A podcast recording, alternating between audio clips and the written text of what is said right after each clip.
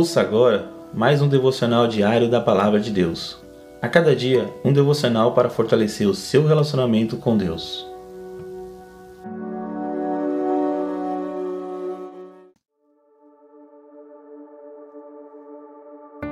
Olá, meus irmãos e irmãs, que a graça e a paz de Deus esteja com todos.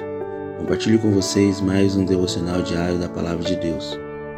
E o título de hoje está assim: Boas Novas Todo Dia.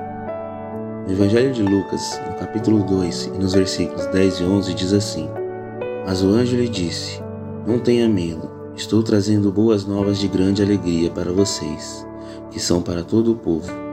Hoje, na cidade de Davi, nasce o Salvador, que é Cristo o Senhor. Irmãos, quando estamos seguindo os passos de Jesus, todo dia é dia de novidade de vida.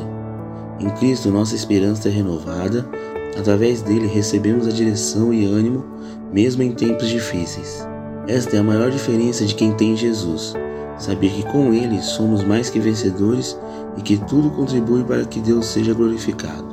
Em Cristo, as barreiras são superadas de fé em fé e de glória em glória. Mais do que saber das boas novas, cabe a nós anunciarmos essas boas novas para aqueles que ainda não ouviram falar de Jesus. Quando somos um canal de bênção na vida das pessoas, nos alegramos e fazemos a obra do Senhor. No entanto, quando Felipe lhes pregou as boas novas do reino de Deus e do nome de Jesus Cristo, creram nele e foram batizados tantos homens como mulheres. Esta referência está em Atos dos Apóstolos, capítulo 8, versículo 12.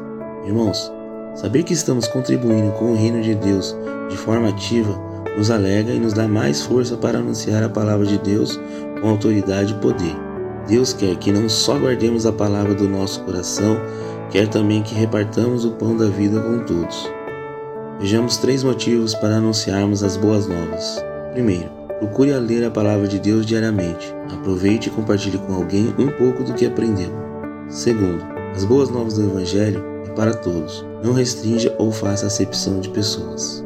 Terceiro, nossas atitudes são uma forma de anunciar a palavra de Deus. Dê um bom testemunho. Amém, irmãos? Que fique com essas palavras, essas palavras toquem o coração de todos, em nome de Jesus. Neste momento eu gostaria de estar orando com todos. Senhor Jesus, sou muito grato pela tua salvação.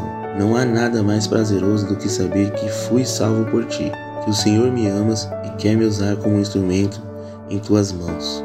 Usa-me em teu nome. Amém.